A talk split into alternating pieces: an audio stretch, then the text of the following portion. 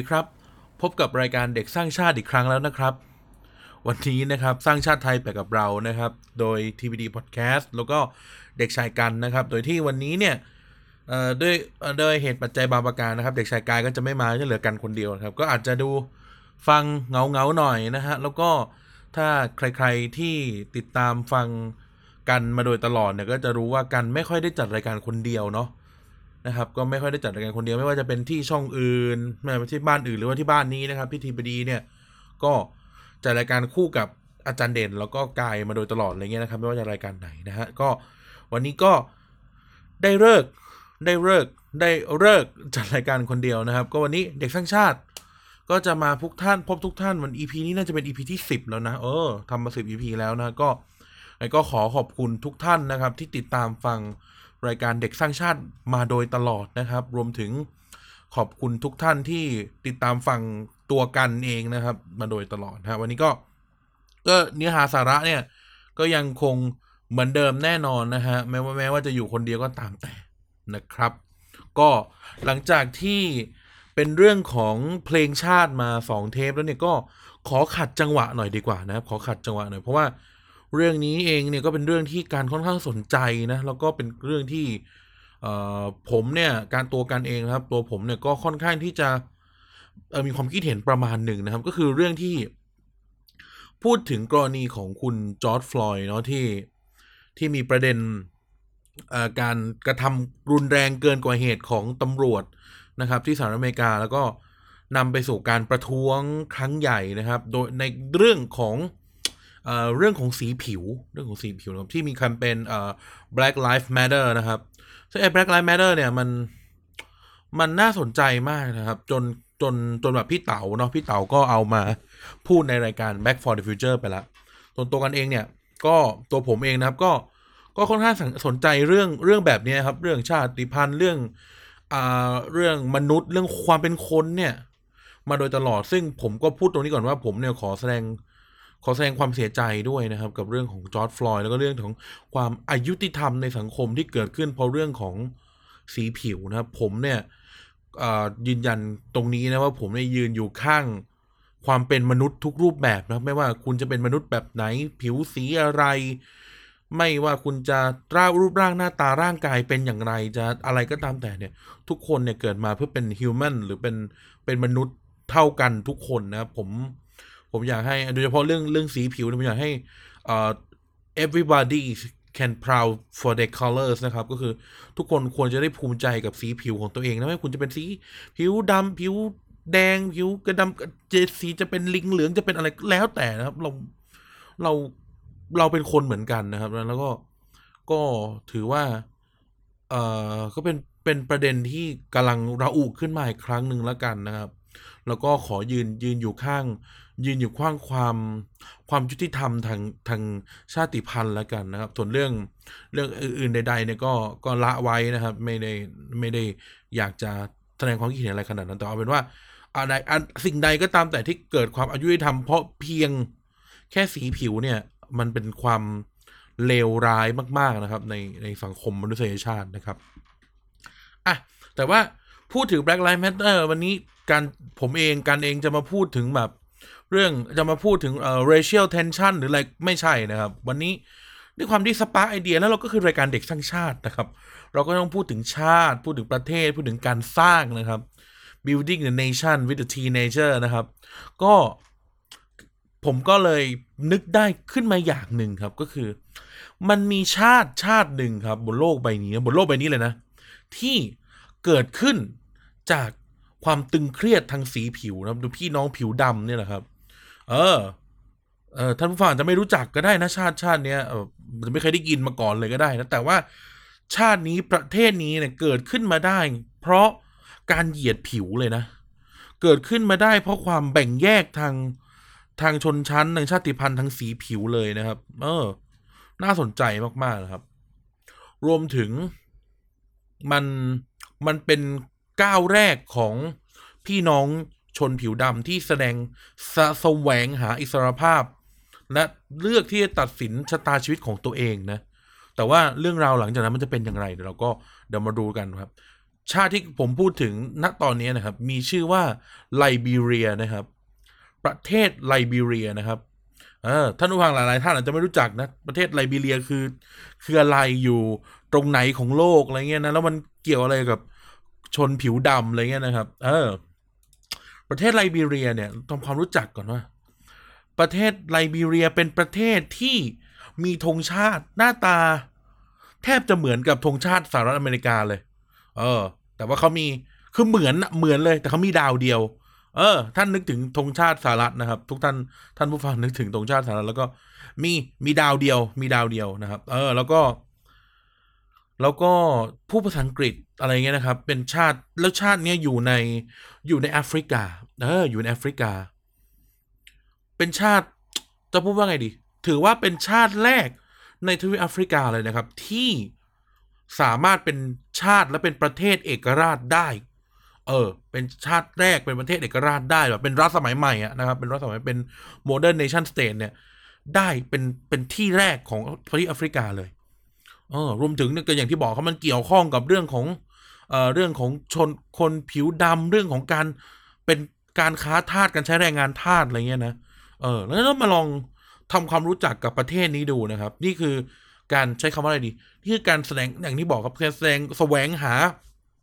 อิสรภาพครั้งแรกของเอ่อทาสของคนผิวดำในอเมริกานะครับกับประเทศที่มีชื่อว่าสาธารณรัฐไลบีเรียนะครับ มารู้จักไลบีเรียกันก่อนนะครับคร่าวๆนะฮะก็คือไลบีเรียเนี่ยเป็นประเทศอยู่ในภูมิภาคแอฟริกาตะวันตกนะมีอาณาเขตติดกับประเทศที่มีชื่อว่าเซียร์ราลีโอนนะครับ กินี แล้วก็ไอ o อรี่โคสนะครับ ประเทศไอ o อรี่โคสทุกท่านก็อาจจะคุ้นเคยกันเป็นอย่างดีเนาะก็มีนักฟุตบอลชื่อดังมากมายนะดีดีเย่ดร็อกบาอะไรเงี้ยนะครับ นี่คือประเทศไอ o อรี่โคสหรือว่าประเทศก t ดิวัวอะไรเงี้ยมีเขามีอีกชื่อหนึ่งคือประเทศก t ดิวัวนะครับ และอีกอย่างหนึ่งก็คือว่าไลบีเรียก็ติดกับมหาสมุทรแอตแลนติกนั่นแหละครับ พื้นที่เนี่ยไลบีเรียมีพื้นที่ราวๆหนึ่งแสนตารางกิโลเมตร เล็กนิดเดียวเองไม่ได้ใหญ่มากเป็นประเทศเล็ก ๆ นะครับ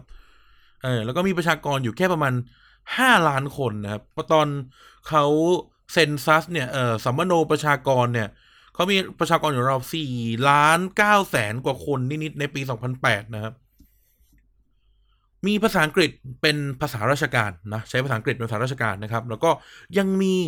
ภาษาถิ่น ภาษาถิ่นแอฟริกาเนี่ยอีกยี่สิบภาษานะที่ใช้อยู่ในประเทศเลยนะครับ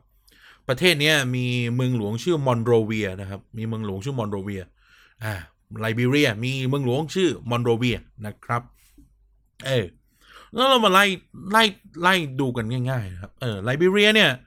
เออมีเขาเรียกนะ มีชนก็เลย มีชาติพันธุ์เยอะแยะมากมายนะจะมีชาติพันธุ์ที่เรียกว่าเกรโบวัตซากิโอมาโนครูอะไรเงี้ยนะครับมีชาติพันธุ์เยอะมากคือหมายถึงว่าแอฟริกาเขาเป็นชนเผ่าแล้วก็มีชนเผ่ามากมายเต็มไปหมดนะครับเออและรวมถึงเอ่อชาติพันธุ์ไลบีเรียน ชาติพันธุ์ไลบีเรียนหมายความว่าชาติพันธุ์ที่อพยพมาทีหลังอ่าแต่เป็นคนผิวดำนะ แต่อพยพมาทีหลังนะครับเออมี ปกครองด้วยระบอบประชาธิปไตยนะปัจจุบันปกครองด้วยระบอบประชาธิปไตยมีประธานาธิบดีเป็นหัวหน้ารัฐบาลแล้วก็เป็นประมุขของรัฐนะครับ ศาสนาในประเทศนี้เนี่ยก็เป็นศาสนาเอ่อศาสนาคริสต์นิกายโปรเตสแตนต์หลัก นิกายโปรเตสแตนต์หลากหลายนิกายนะครับเออเป็นมีจำนวนมากที่สุดในในประเทศนะครับ ประมาณ 85%ที่เหลือก็จะเป็นมุสลิมแล้วก็ศาสนาท้องถิ่นบูชาผีอะไรเงี้ยนะครับเออรวมถึงก็อย่างที่บอกครับเป็นประชาธิปไตยมี GDP ที่ค่อนข้างน่าสนใจอยู่ที่ประมาณ 1,413 เหรียญต่อหัวก็เป็นประเทศที่โอเคนะครับ แล้วก็ใช้เงินสกุลที่เรียกว่าไลบีเรียนดอลลาร์อ่าใช้เงินสกุลLiberian dollar นะครับ ประเทศไลบีเรียอะทีนี้มาเจอกับประวัติศาสตร์ดีกว่าว่า แล้วไลบีเรียมันยังไง เอ้ยเกริ่นมาตั้ง ห้าทีสิบนาทีแล้วตกลงมันยังไงถึงเอามาพูดถึงเรื่องเกี่ยวกับคนพี่น้องผิวดำอะไรเงี้ยนะครับ ต้องพูดอย่างนี้ว่าไลบีเรียเนี่ยตามประวัติศาสตร์แล้วเนี่ยคำว่าไลบีเรียเนี่ยเดี๋ยวเราจะไล่ตั้งแต่แรกฟังคำว่าไลบีเรียเนี่ยถูกเรียกโดยนักสำรวจชาวโปรตุเกสอ่านักสำรวจชาวโปรตุเกสนะครับ ที่เริ่มทำการติดต่อกับชนพื้นถิ่นนะ เพราะว่าพวกนี้เขาก็ล่องเรือ ล่องเรือทำการค้าออกล่าอาณานิคม ตามหาสมุนไพรเครื่องเทศเนาะมันเป็นของแพงในสมัยนั้นนะครับ โดยที่ชนพื้นถิ่นก็ติดต่อกับชาวโปรตุเกสที่เป็นนักสำรวจเนี่ยในช่วงประมาณศตวรรษที่ 15นะประมาณปี 1490 กว่ากว่ามาเนี้ยนะครับ โดยโดยเราเชื่อกันว่านะครับ นักประวัติศาสตร์เชื่อกันว่าไอ้คนที่คนที่อยู่ตรงนั้นแล้วพวกพวกโปรตุเกสไปเจอเนี่ย น่าจะมาถึงที่เนี่ย ในช่วงประมาณศตวรรษที่ 12 คืออพยพมาจากอาณาจักรอื่น ๆ ที่อยู่ในแอฟริกา แล้วก็มาตั้งตั้งกันเป็นชนเผ่าอยู่แถวนั้นนะครับอ่าโดยที่พวกโปรตุเกสเนี่ยเรียกบริเวณนั้นนะครับ เรียกบริเวณนั้นว่า Costa de Pimenta นะครับ ซึ่งแปลว่าชายฝั่งพริกไทย ชายฝั่งพริกไทย ท่านได้ยินไม่ผิดกับชายฝั่งพริกไทย เพราะว่าบริเวณนั้นเนี่ย เป็นชายฝั่งที่มีพริกไทยเยอะมาก แล้วพวกโปรตุเกสก็ใช้ก็มันหาพริกไทยกลับไปประเทศอะไรเงี้ยมันเป็นของแพงนะครับ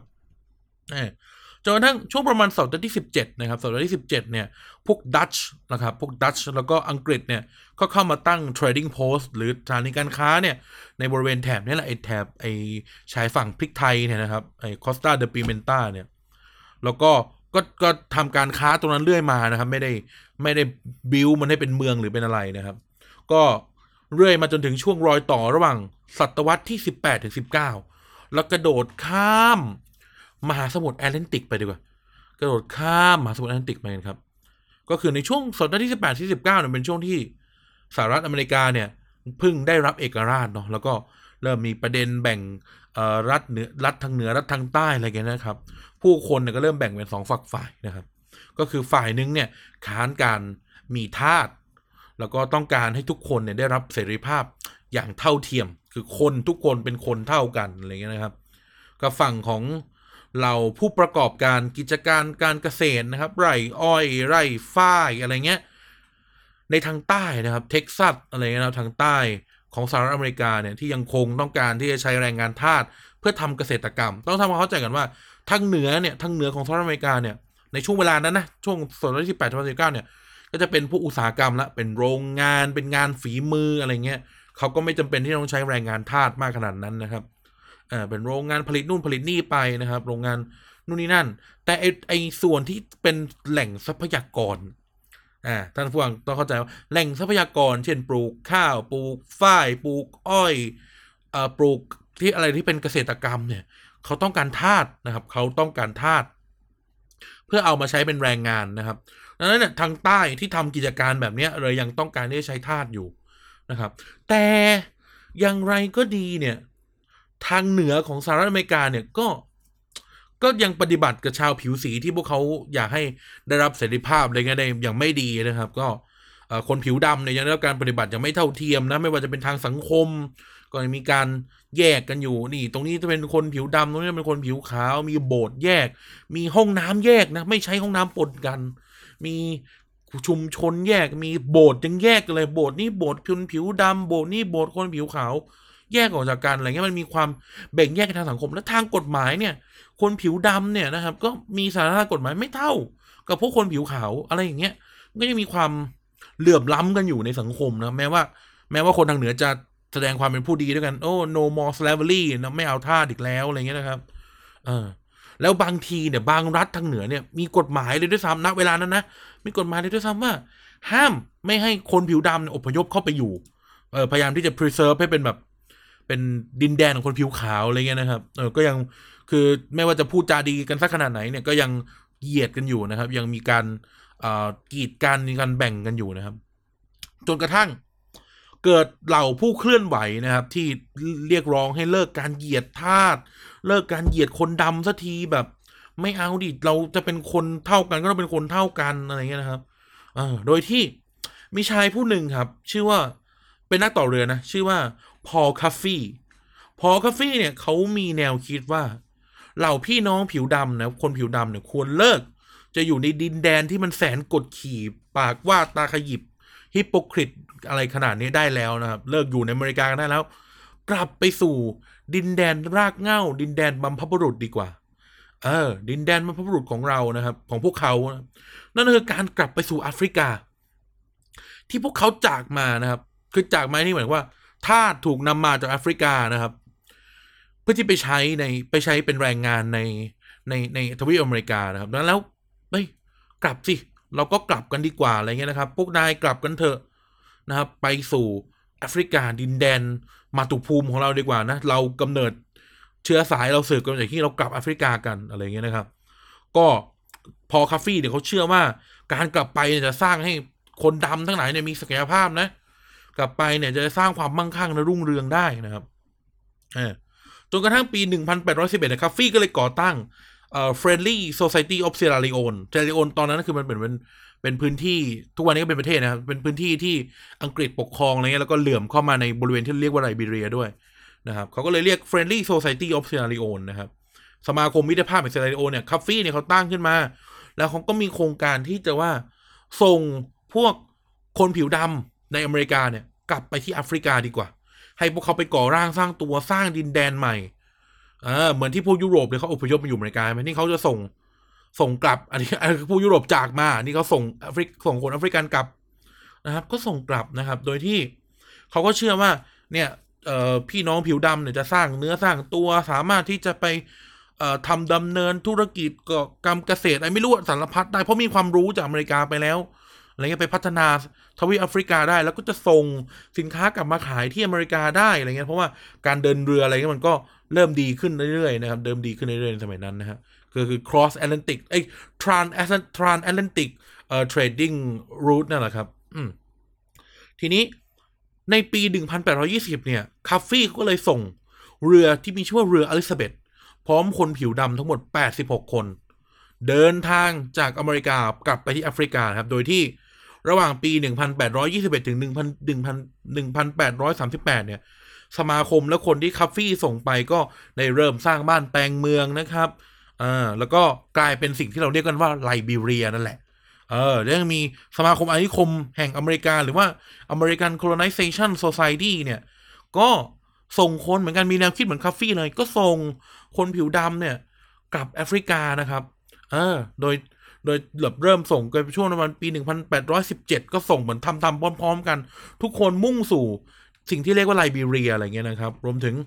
ยังมีคนดำที่อยู่ภายใต้การปกครองของอังกฤษในแคนาดาอะไรครับเอ่อบริเวณที่เขาเรียกว่าโนวาสโกเชียอะไรเงี้ย ซึ่งก็แบบมีการเหยียดกันรุนแรงแม้ก็ว่าสถานะคนผิวดำในในดินแดนการปกครองของอังกฤษจะดีกว่าในอเมริกาเยอะมากนะ แต่ว่าคนผิวดำในโนวาสโกเชียซึ่ง ซึ่งอยู่ในแคนาดาเนี่ยก็ก็รับการเหยียดหรือการแบ่งแยกชนชั้นไม่ไหวเหมือนกันนะครับ ก็มาร่วมด้วยก็ร่วมเดินทางกันสู่ไลบีเรียเลยนะครับแล้วจนกระทั่ง ในที่สุดนะครับ การทุกคนก็เดินทางไปสร้างบ้านแปลงเมืองดำเนินชีวิตกันใหม่โอ้สร้างไอ้ดูนสร้างนี่กันใหม่ทำธุรกิจอะไรกัน จนกระทั่งปี 1847 นะครับ วันที่ 26 กรกฎาคม ไลบีเรียเนี่ยก็ได้ประกาศตัวนะครับ เป็นเอกราชนะครับกลายเป็นประเทศเป็นชาติเอกราชขึ้นมานะครับ คือกลายเป็นประเทศขึ้นมาจริง ๆ เลยนะครับ นั่นก็คือ การเป็นประเทศเป็นรัฐ เป็นเป็นรัฐชาติแรกในประเทศแอฟริกาที่ได้รับเอกราช แล้วก็เป็นเออเป็นรัฐเอกราชแรกเนี่ยไม่ใช่ได้รับด้วยนะ คือประกาศตัวเองเป็นเอกราชนะครับบริเวณนั้นมันไม่มีใครปกครองนะเพราะว่าเอ่อดัตช์อังกฤษที่ตั้งเทรดดิ้งโพเนี่ยไม่ได้เป็นเจ้าของที่ตรงนั้นเลยนะครับเเออพวกเขาสุดท้ายพวกเขาตั้งประเทศขึ้นมาได้จริงชื่อประเทศว่าไลบีเรียนะครับและในเวลาเดียวกันเนี่ยมันก็ยังมีสมาคมอื่น ๆ ที่สนับสนุนการกลับไปแอฟริกาทุกคนคนดำก็เดินทางแห่กันกลับไปที่ไลบีเรียหลายเยอะมากนะครับเออจนกระทั่งเอ่อตั้งแต่ปี 1847 จนถึง 1980 เนี่ย ไลบีเรียเนี่ยก็ถูกปกครองนะครับ ทีนี้เอ่อต้องใช้คำอย่างนี้กัน พวกเขาเนี่ยหนีการ กดขี่หนีความไม่เท่าเทียมกันมาแล้วนะเออทุกอย่างมันดูแฮปปี้ e อนดิ้งเนาะผมสามารถจบรายการตรงนี้เลยก็ได้นะเออนี่ไงคนผิวดำสามารถที่จะหนีความทารุณโหดร้ายของเรื่องทาสในสหรัฐอเมริกาแล้วก็ไปตั้งประเทศเองได้ แต่มันไม่ใช่อย่างนั้นสิครับ เพราะว่าคนผิวดำด้วยกันเองที่ไปที่ไลบีเรียนี่แหละ รวมถึงชนพื้นเมืองที่เป็นแอฟริกันผิวดำอยู่แล้วนะครับ ก็กลายเป็นไปสร้างความใช้คำว่าอะไรดี ความแบ่งแยกขึ้นอีกครั้งหนึ่งนะครับเออโดยที่ 1817 ถึง 1980 ไลบีเรียถูกปกครอง โดยกลุ่มคนที่เรียกว่าอเมริโกไลบีเรียน อเมริโกไลบีเรียนเนี่ยก็คือเหล่าคนที่หรือผู้ที่สืบเชื้อสายหรือเป็นแบบรากเง้าเนี่ย คือแอฟริกันที่ไปอยู่อเมริกามาก่อนถูก ถูกถูกจับไปขายเป็นทาสที่อเมริกาเนาะแล้วก็นู่นเนี่ยแล้วก็อพยพกลับมาคือเอาง่ายว่า พวกนี้คือแอฟริกพวกคนดำที่มาจากอเมริกาเออนะครับ ซึ่งเอ่อพวกนี้ก็คืออีลิทของไลบีเรียเนี่ยแหละเพราะว่าคนพวกนี้อ่าโอเค ไปอยู่อเมริกามามีความรู้มีเอ่อมีใครนะมีความสามารถมีอะไรมากกว่าคนพื้นถิ่นใช่ไหมว่าคนพื้นถิ่นก็คือ คนชนพื้นเมืองที่อยู่ตรงนั้นไม่เคยเจอ เมืองไม่เคยไม่เคยเจอนิวยอร์กมาก่อนอะไรเงี้ยคนผิวดำจำนวนหนึ่งที่มาจากอเมริกาเนี่ยโลกใหม่เนี่ย กลับมายังดินแดนมาตุภูมิของบรรพบุรุษตัวเองเนี่ยนำความรู้ออกมาก็กลายมาเป็นชนชั้นปกครอง แล้วก็ปกครองเหล่าคนพื้นถิ่นเดิมด้วย แล้วเขาเลยเรียกคนกลุ่มนี้ว่า Americo-Liberian นะพวกนี้เป็น eliteซึ่งก็เป็นซึ่งบางส่วนก็เป็นลูกผสม แอฟริกันอเมริกันนั่นแหละ แล้วก็เป็นคนแบบคนท้องถิ่นเดิมอะไรเงี้ยนะ คนเหล่านี้เนี่ยไม่ได้มาแค่ความรู้นะก็เอาเงินเอาทองเอาความเอาอะไรมาด้วยก็เป็นเจ้าของธุรกิจเป็นเจ้าของเออไร่เกษตรกรรมมีเงินอะไรเงี้ยนะครับ คือมีแบบว่าเป็นมีเงินขึ้นมาแหละเป็นเศรษฐีอะไรเงี้ยพวกเขาก็เลยมีอำนาจทางการเมืองนะครับเออพวกเขากลายเป็นชนชั้นปกครองไปนะครับ แม้ว่าประเทศจะเป็นประชาธิปไตยนะซึ่งในทางการเมืองเนี่ย ในไลบีเรียนะครับ มีพรรคใหญ่ๆนะครับ คือพรรคคือพรรคไลบีเรียชื่อพรรคว่าไลบีเรียนนะครับพรรคไลบีเรียน ซึ่งพรรคไลบีเรียนก็จะเป็นอารมณ์เหมือนพรรคไลบีเรียนจะเป็นพรรคของแบบคนชั้นกลาง คนที่ไม่ได้เป็นอีลีทคอยเอ่อแล้วก็เหล่าชนพื้นเมืองต่างๆและจะเป็นพรรคที่แบบเหมือนพรรคเอ่อช่วยเหลือคนจนต่อสู้เพื่อเพื่อความเท่าเทียมกันอีกอีกเราอีกอีกอีกชั้นหนึ่งนะครับ คือคนพวกนี้หนีมาจากความไม่เท่าเทียม ซึ่งมามาสร้างความ ไม่เท่าเทียมขึ้นอีกครั้งหนึ่งที่ไลบีเรียนะครับ ซึ่งพรรคไลบีเรียนก็พยายามจะต่อสู้เรื่องพวกนี้นะครับ แล้วมีพรรคอีกพรรคหนึ่งก็คือพรรคของพวกเราอีลิทก็คือพรรคที่ชื่อว่าพรรคทรูวิกอ่าพรรคทรูวิกวิกแบบวิกวิกแบบพรรควิกที่อังกฤษนะครับ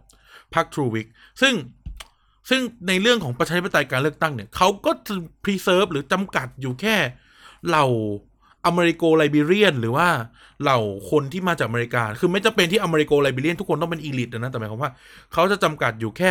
ส่วนนี้นะ นี่คือแบบนี่คือในในในเริ่มแรกนะครับ เขาจะไม่ให้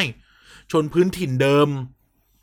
ในของของบริเวณตรงนี้ไอ้เจ้าอ่าวพริกไทยไอ้ชายฝั่งพริกไทยเนี่ย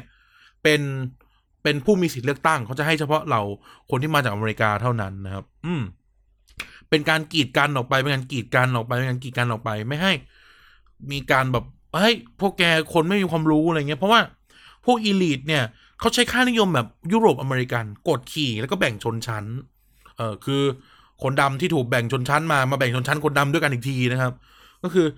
อย่างเช่นแบบเขาก็จะคิดว่าเขาที่มาจากอเมริกาหรือมาจากอังกฤษมาจากดินแดนอาณานิคมอังกฤษเนี่ยเขาจะคิดว่าเขามีความรู้นะเขามีวิถีชีวิตแบบแบบผู้เจริญแล้วคิดแบบนี้มีวิถีชีวิตแบบคนยุโรปคนฝรั่งอะไรเงี้ยมีศาสนานับถือศาสนาคริสต์ เออซึ่งคนท้องถิ่นเนี่ย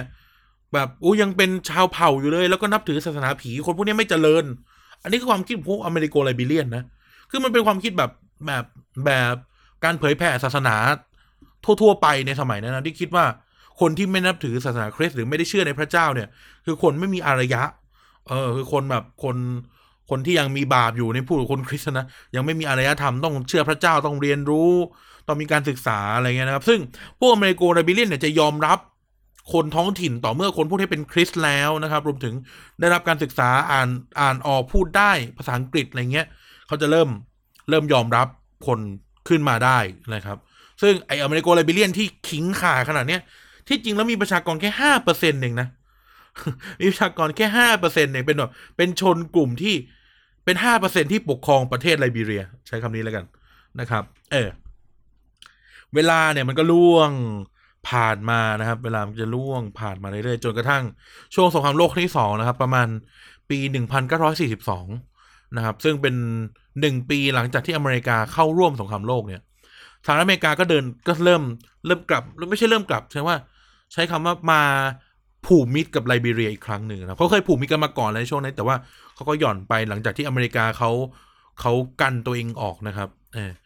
ก็คือไอ้นโยบายนโยบายเอ่อที่จะไม่ยุ่งกับโลกภายนอกอะไรเงี้ยจนกระทั่งเกิดสงครามโลกขึ้นมาจนได้นะครับ ก็สหรัฐอเมริกาก็มาที่ไลบีเรียนะครับ คือเมื่อมาทอดสะพานแห่งมิตรภาพกับไลบีเรีย ด้วยการที่จะพยายามจะใช้ไลบีเรียเนี่ยเป็นจุดยุทธศาสตร์สำคัญในการ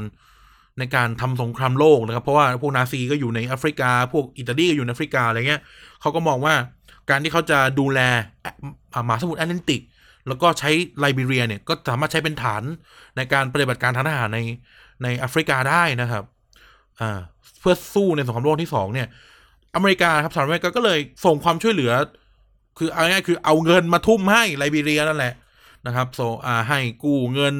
อดอกเบี้ยศูนย์เปอร์เซ็นบ้างนะครับ ผ่อนสิบเดือนอะไรเงี้ยเออมาสร้างถนนหนทางให้ มาสร้างสนามบินนะสนามบินนานาชาติ ที่มอนโรเวียทุกวันนี้ก็เกิดขึ้นจากเงินกองทัพสหรัฐนี่แหละ รวมถึงท่าเรือพัฒนาท่าเรือน้ำลึกอะไรกับโหพัฒนาไลบีเรียแบบ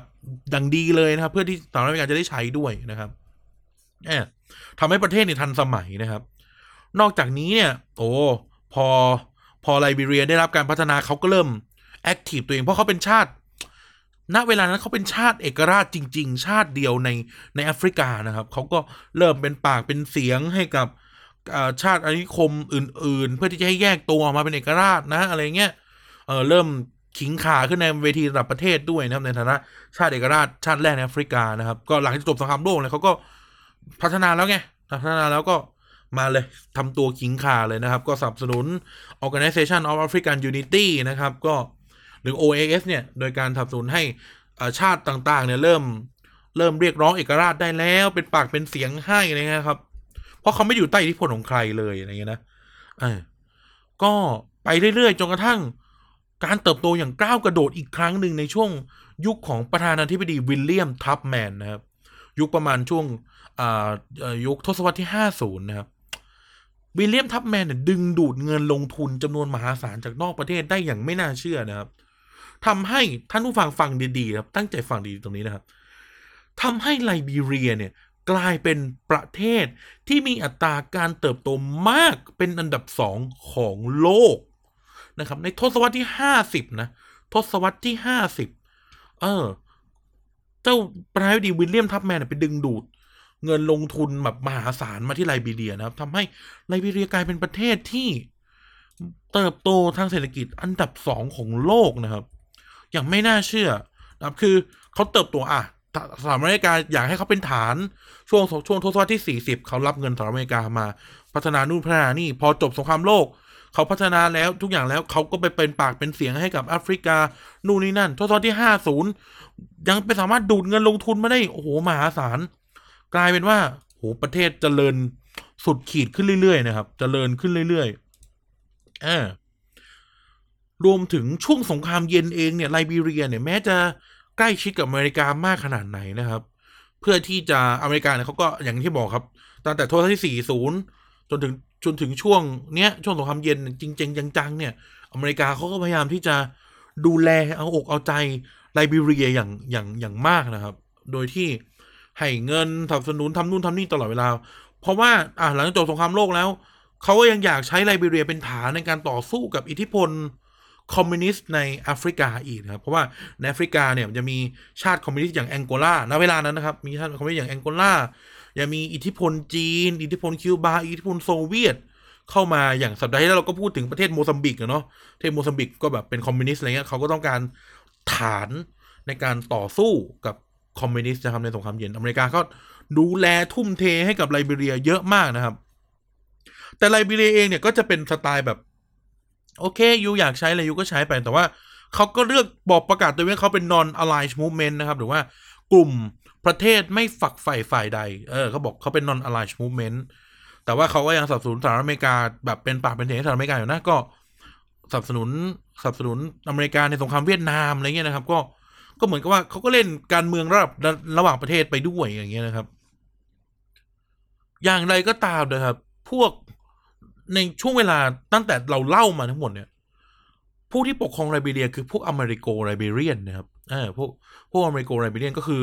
พักพักพักทรูวิกอะพักทรูวิกที่พูดไปตั้งแต่ต้นเนี่ยปกครองประเทศมาตลอดเลยนะไอ้พักไลบีเรียนเนี่ยไม่ได้ไม่ได้ขึ้นมาเหยียบแบบเก้าอี้นายกไอ้ประธานาธิบดีเลยนะเออไอ้พรรคทรูวิงเนี่ยปกครองประเทศมาตั้งแต่นู้นเนี่ยตั้งแต่ทศวรรษตั้งแต่ศตวรรษที่สิบเก้าอะ จนกระทั่ง จนถึงช่วงปลาย ศตวรรษที่ยี่สิบนะครับ ก็คือ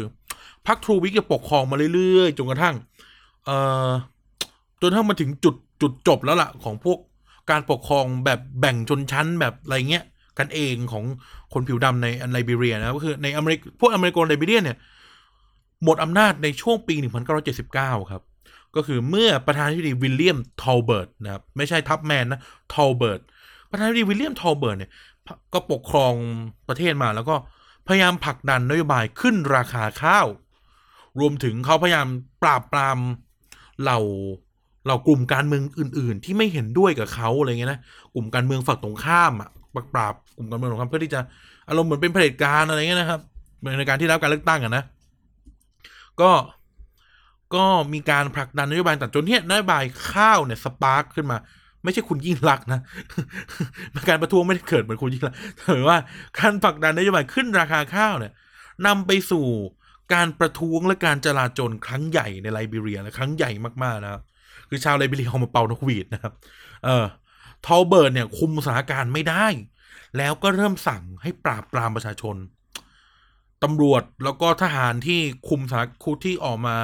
คุมการประท้วงเนี่ย ยิงใส่ประชาชนนะครับทำให้ประชาชนเนี่ย เสียชีวิตเจ็ดสิบคนเออในวันเดียวนะเจ็ดสิบคน ในที่สุดนะครับ เมษายนหนึ่งพันเก้าร้อยแปดสิบกองทัพก็ได้ทำการรัฐประหารรัฐบาลที่นำโดยกลุ่มชนอเมริโกไรบีเรียน อย่างยาวนานเนี่ยสำเร็จนะครับนำโดย อันนี้ท่านผู้ฟังก็อย่าตกใจนะ อย่างบ้านเราเนี่ย รัฐประหารดีก็ต้องพลเอกพลเรือเอก นู่นนี่นั่นใช่ไหม เออหรือว่าผอบอสอสอนู่นนี่นั่นอะไรเงี้ยโคตรต่างเลยครับ ต่างมากที่ไลบีเรียนี่ต่างแบบต่างเลยนะครับ เพราะว่าผู้นำการทำรัฐประหาร รัฐบาลของวิลเลียมวิลเลียมทอลเบิร์ตเนี่ย คือจ่าสิบเอกจ่าสิบเอกนะครับจ่าสิบเอกแซมูเอลโด เออจ่าสิบเอกแซมูเอลโด เออเป็นแค่จ่าสิบเอกเองนะ โดยที่เขาก็สามารถทำการรัฐประหารสำเร็จด้วยทำการรัฐประหารสำเร็จเลย แล้วก็จับคณะรัฐมนตรีของวิลเลียมทอเบิร์ตเนี่ย ได้หลายคนมาก แล้วก็ประหารนะครับ ใช้การประหารเลย ประหารคนของรัฐบาลวิลเลียมทอเบิร์ต ตอนเปิดประหารรัฐมนตรีอะนะรวมถึงประหารชีวิตวิลเลียมทอเบิร์ตเลยนะครับกำจัดกันแบบ สิ้นซากนะครับ และหลังจากนั้นเนี่ย โดเนี่ยเขาก็ตั้ง เหมือนก็เป็นตั้งสภาขึ้นมาปกครองประเทศนะครับ ก็คือ People Redemption Council หรือ PRC อ่าเรียก PRC นะ ขึ้นมาบริหารประเทศแทนรัฐบาลเดิมนะครับ ก็กลายเป็นรัฐบาลเป็นรัฐบาลทหารนะครับ ปกครอง เออเพราะอะไร แล้วก็ไลบีเรียเนี่ย คืออย่างนี้ในการเมืองในประเทศเนี่ย PRC ขึ้นมาปกครองเนี่ยโอ้มันก็แบบสร้างความหวาดหวั่นนะโอเค รัฐประหารเอาวิลเลียมทอเบิร์ตที่เป็นเอ่อพวก elite กดขี่ออกไปก็จริง แต่ว่าตัวเขาเองเนี่ยก็แบบเออแย่นะเป็นเป็นแบบเป็นพวกคอร์รัปชันแล้วก็แบบปกครองแบบอำนาจนิยมเป็น authoritarian เป็น dictator นะครับ แต่ด้วยความที่ไลบีเรียสำคัญในทางการเมืองระหว่างประเทศของสหรัฐมากนะครับ แล้ว รัฐบาลสหรัฐก็ยังสนับสนุนเอ่อแซมเอลโด และ PRC ของเขาในการให้ปกครองไลบีเรียไปนะครับเออคือแบบเหมือนสหรัฐก็ปากว่าตาขยิบไปเหมือนกัน เพราะว่าทางวอชิงตันเขาก็ประณามแซมเอลโดตลอดแต่ว่าทุกคนก็รู้กันนะครับ ว่าแบบสหรัฐก็ยัง support อยู่จริง ๆ เบื้องหลังอะไรเงี้ยนะครับจนกระทั่งเวลาผ่านไปหลังจากที่ PRC ปกครองประเทศมาห้าปี คุ้นไหมครับ ทุกท่าน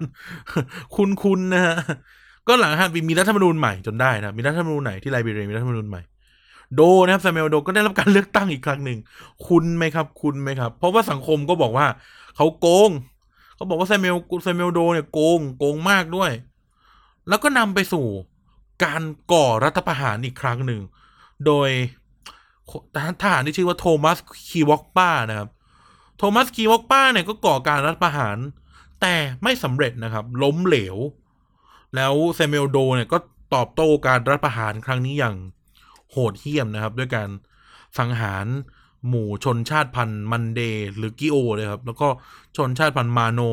เป็นการล้างแค้นที่เขาถูกก่อรัฐประหารอะไรเงี้ยนะครับ ซึ่งโดก็ยังปกครองประเทศได้ต่อไปนะครับ หลังจากที่ปราบผู้ที่ต่อต้านเขาอะไรเงี้ยนะครับ ก็ประเทศก็วุ่นวายนะครับจนกระทั่งปีหนึ่งพันเก้าร้อยแปดสิบเก้าปีหนึ่งพันเก้าร้อยแปดสิบเก้านะครับ เอ่อ National Patriotic Front of Liberia หรือ NPFL เนี่ยนำโดยชาลส์เทย์เลอร์ซึ่งเป็นเหมือนกลุ่มกองกำลังกบฏไปกบฏแล้วกันนะครับได้รับการสนับสนุนโดยประเทศเพื่อนบ้านด้วยนะ ก็คือบูร์กินาฟาโซแล้วก็ไอวอรี่โคสต์หรือโกตดิวัวร์เนี่ย ก็ก่อการกบฏขึ้นนะครับ เกิดเป็นสงครามกลางเมืองไลบีเรียขึ้น เออ เกิดการเกิดเป็นสงครามกลางเมืองขึ้นเลยนะครับ แล้วท้ายที่สุดเนี่ยรบกันไปรบกันมาเนี่ย เอ่อแซมมวลโดก็แพ้นะครับ ก็ถูกถูกเอ่อชาลส์ เทย์เลอร์เนี่ยจับตัวเข้าไปประหารในปี1990 เดือนกันยายนนะครับ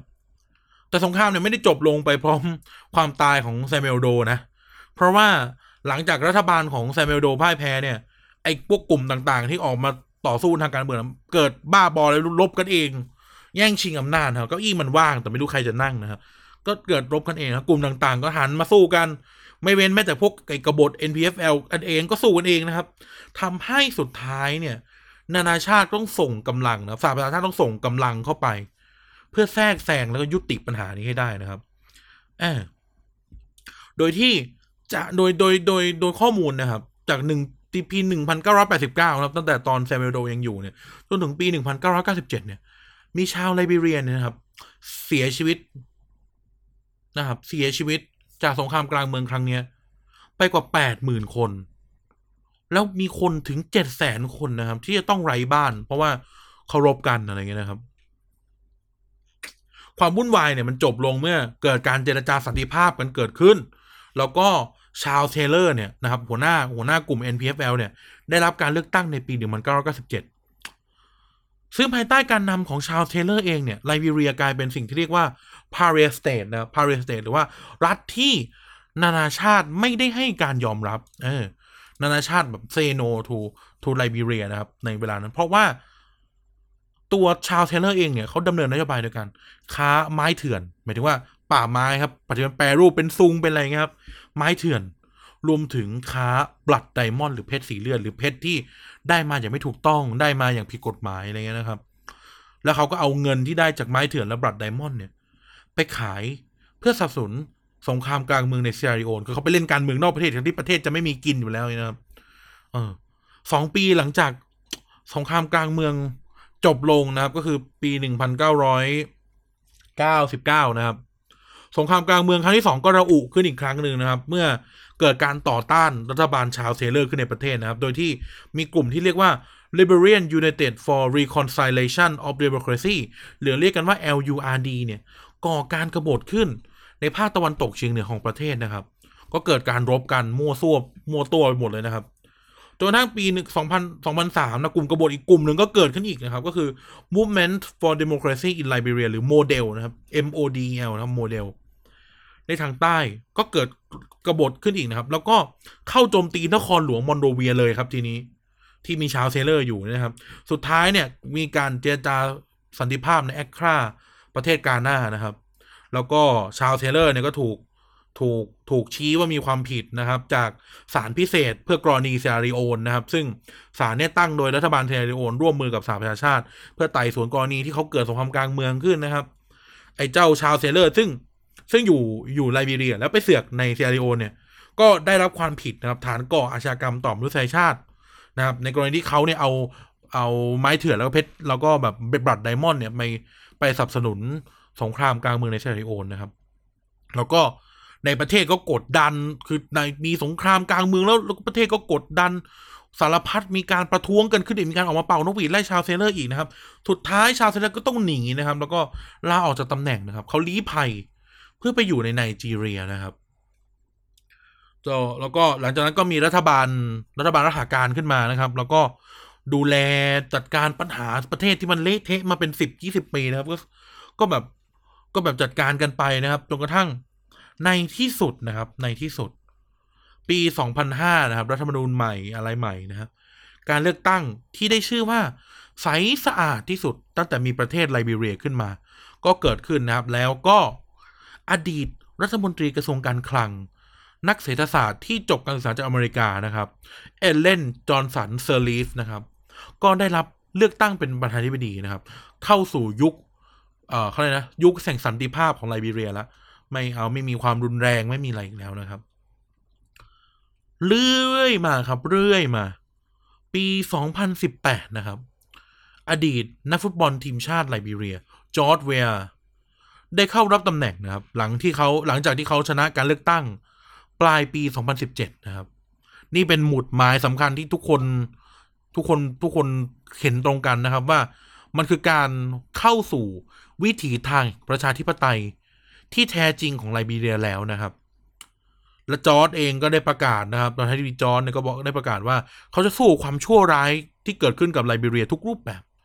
ไม่ว่าจะเป็นคอร์รัปชันการใช้เส้นสาย เขาจะปฏิรูปเศรษฐกิจ ทุกคนจะต้องอยู่ดีกินดี ทุกคนจะต้องมีคุณภาพชีวิตที่ดี ทุกคนจะได้รับการศึกษา ทุกคนจะเท่าเทียมกันนะครับ อ่านั่นคือนโยบายแล้วก็สิ่งที่จอร์จ เวอาห์เนี่ยเขาเขาได้ประกาศเอาไว้นะครับ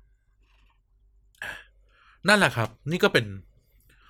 เรื่องราวของประเทศไลบีเรียนะครับ ประเทศที่ถูกก่อตั้งมาด้วยปณิธานของการต่อสู้เพื่อความเท่าเทียมนะครับ ต่อสู้เพื่ออิสรภาพ แล้วก็แสวงหาดินแดนใหม่ที่จะ ที่จะได้อยู่กันอย่างอิสระเสรีนะครับ แต่ก็อย่างที่เราเล่าให้ฟังนะครับว่า ประเทศไลบีเรียเนี่ยก็ไม่ได้เป็นไปอย่างที่คาดหวังนะครับ สุดท้ายแล้ว จากการที่ถูกกดขี่มา ผู้ที่อพยพหนี้มา ก็ดันเริ่มกดขี่กันเอง เพราะว่านี่คืออำนาจทางการเมืองนะครับ ทุกคนต่างเล่นการเมือง ทุกคนต่างต้องการอำนาจแล้ว เพื่อที่จะรักษาอำนาจก็ต้องกดขี่กันเองนะครับ ชนแอฟริกันอเมริกแอฟริกันอเมริกันที่เคยถูกกดขี่เคยถูกเหยียดหยามเคยถูกแบ่งแยกนะครับ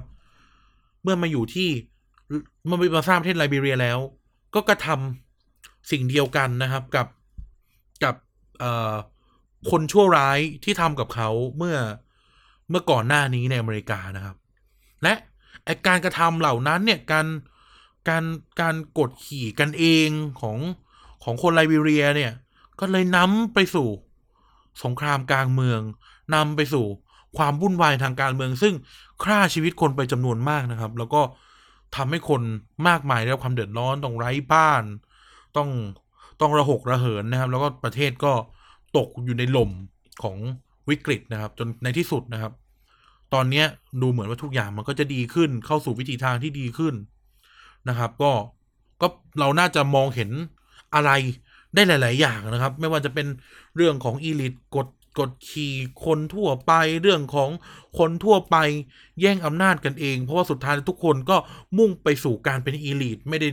มุ่งไปสู่การที่จะทำเพื่อประชาชนหรือเพื่อประชาธิปไตยอย่างแท้จริงอะไรเงี้ยนะเราจะได้รับบทเรียน